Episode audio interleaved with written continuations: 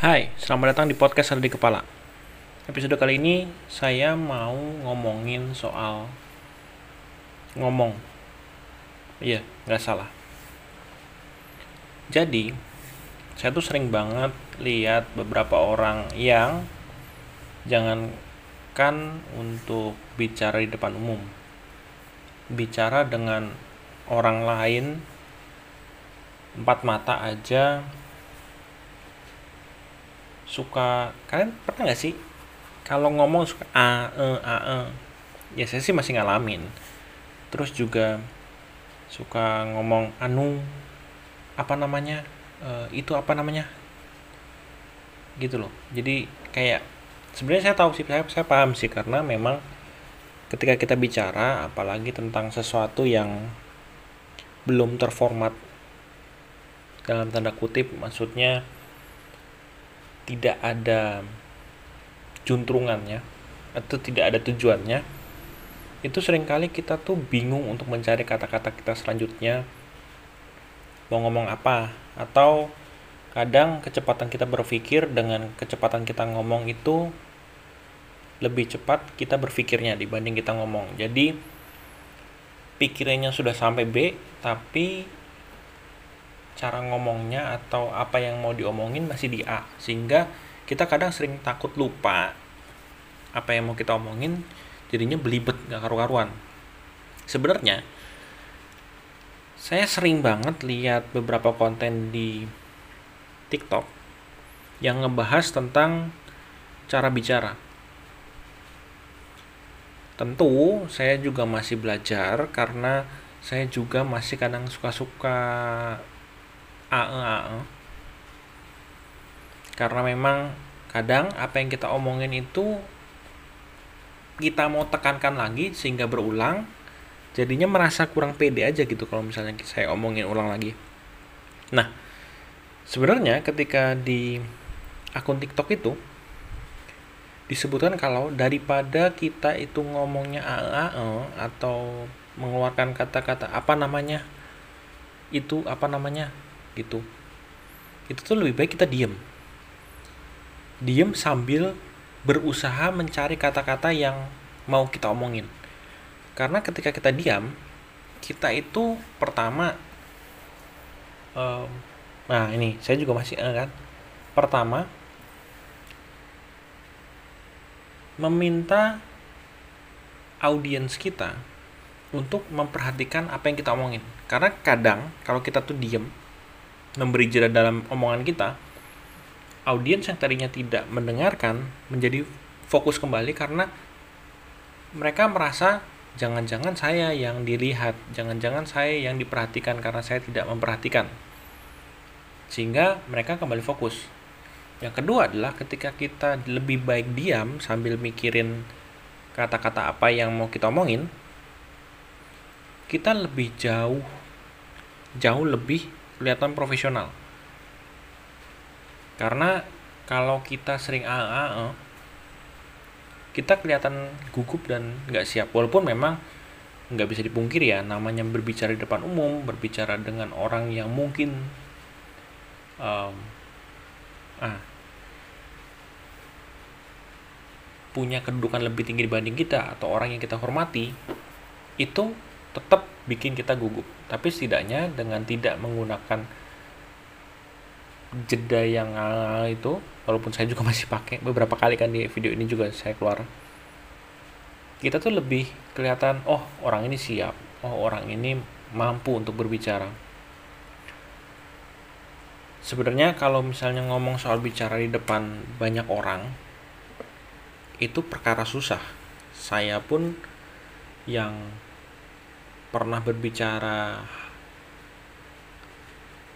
di kampus di depan banyak orang saat presentasi pembelajaran itu aja masih bingung untuk gimana nih harusnya biar enak orang-orang untuk mendengarkan.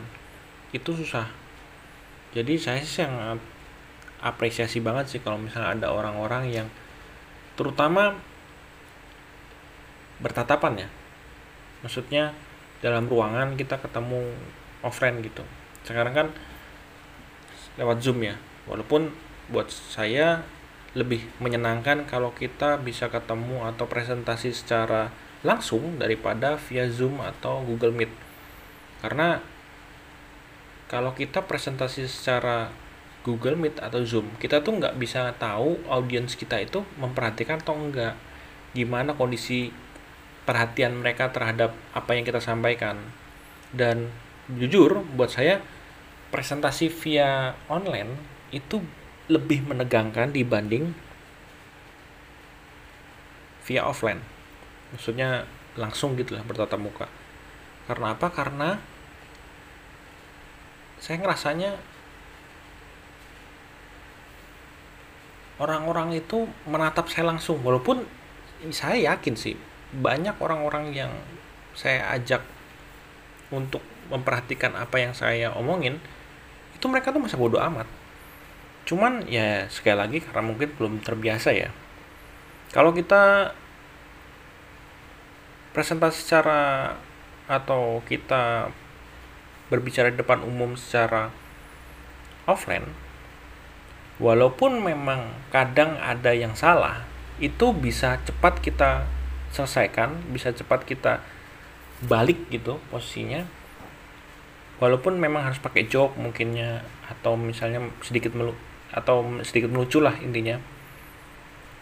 Itu cepat kita bisa kembalikan situasinya gitu. Tapi kalau misalnya online itu agak susah karena mendapat feedbacknya tuh juga kita nggak bisa tahu langsung.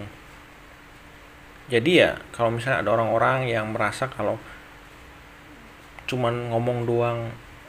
Seperti kata Bang Panji Pragiwaksono ngomong tuh nggak doang. Ngomong itu bisa menggerakkan orang-orang. Ngomong itu bisa um, seperti di Inception ide itu kan di ditanamkan lewat verbal dan nonverbal. Walaupun memang dari seminar yang pernah saya lewat lewati dan saya dapatkan nonverbal itu hampir 70% mempengaruhi. Sisanya baru verbal dan beberapa hal yang lain mimik dan segala macam. Nah tapi di zaman sekarang kan nggak mungkin tuh kita um, ya memang bener sih. Nonverbal itu kayak gerak tubuh itu mempengaruhi sangat. Tapi kan baik lagi namanya ide kan harus dikomunikasikan secara verbal kan. Makanya ide itu kalau di film Inception seperti benalu. Ketika dia masuk ke inang yang tepat maka dia akan tumbuh dan tumbuh subur. Nah ngomong itu adalah salah satu penyampaian benalu itu dalam tanda kutip ide itu. Sehingga kalau misalnya kita verbalnya bagus tentu dimaksimalkan dengan non verbalnya juga maka ide tersebut tuh bisa hidup. Walaupun uh, mungkin pada saat itu aja ya tapi pasti dari sekian puluh orang yang kalau kita ke presentasi depan umum pasti ada satu dua orang yang menyimpan ide itu benar-benar di dalam kepikirannya sehingga nantinya bisa tumbuh betul-betul sepenting itu sih orang orang ngomong itu dan saya juga bikin podcast ini sebenarnya juga sekalian latihan. Supaya cara ngomong saya itu runtut. Supaya cara apa yang kata-kata yang keluar dari mulut saya itu setidaknya mengalir tidak terlalu cepat tapi juga tidak terlalu lambat. Sehingga kata-katanya kata-kata dengan pola pikir saya itu beriringan. Supaya nggak banyak a itu tadi. Jadi ya pertama saya suka ngomong kedua dengan bikin podcast ini saya tuh melatih omongan saya. Jadi buat teman-teman selain jadi storyteller ilmu yang penting saat ini itu bicara storyteller tentu aja. Semua posisi di media sosial di internet sekarang itu butuh orang yang bisa storytelling yang bisa bercerita. Ya kan? Sering banget ya. Foto doang tanpa caption itu kadang-kadang kayak nggak ada maksudnya. Makanya diperlukan orang-orang yang bisa storytelling yang bisa bercerita dengan baik yang bikin menarik gitu nah yang kedua adalah cara ngomong berbicara. Karena banyak banget orang yang sekarang jualan omongan itu hasilnya bisa melebihi orang yang bekerja di kantoran satu bulan. Padahal orang-orang ini menggunakan kemampuan berbicaranya mungkin hitungannya cuma jam. Makanya sekarang itu penting banget bisa ngomong. Ya semua orang punya waktu yang masing-masing. Nggak harus orang bilang oh orang lain bisa saya juga harus bisa. Oh belajar aja dulu. Nggak usah membandingkan dengan diri orang lain. Karena nanti juga ada waktunya sendiri kok kalau misalnya memang sudah waktunya. Yang intinya kita tuh mempersiapkan lahan kita mempersiapkan benih kita mempersiapkan um, air buat lahan kita supaya nanti ketika kesempatan hujan dan panas itu datang benih yang kita tanam itu bisa tumbuh subur. Dalam intinya adalah intinya adalah kita persiapannya dulu sebaik simal mungkin sebaik-baiknya supaya nanti ketika ada kesempatan kita bisa maju. Kita bisa mengusulkan diri kita. Itu aja sih yang mau saya omongin buat teman-teman yang bingung masih sekolah atau masih kuliah wah nanti mau kerja apa ya? Oh, bidang yang uh, jurusan yang diambil tidak sesuai dengan apa yang pengen dikerjakan. Belajar dua hal ini storytelling dan juga ngomong. Nggak dapat kerjaan dari hal yang disukai. Bisa jadi dari dua hal ini kalian bisa dapat penghasilan yang mungkin melebihi dari apa yang kalian pengenin di tempat kalian bekerja. Itu aja dua dua ini aja dulu belajar. Ya itu aja sih.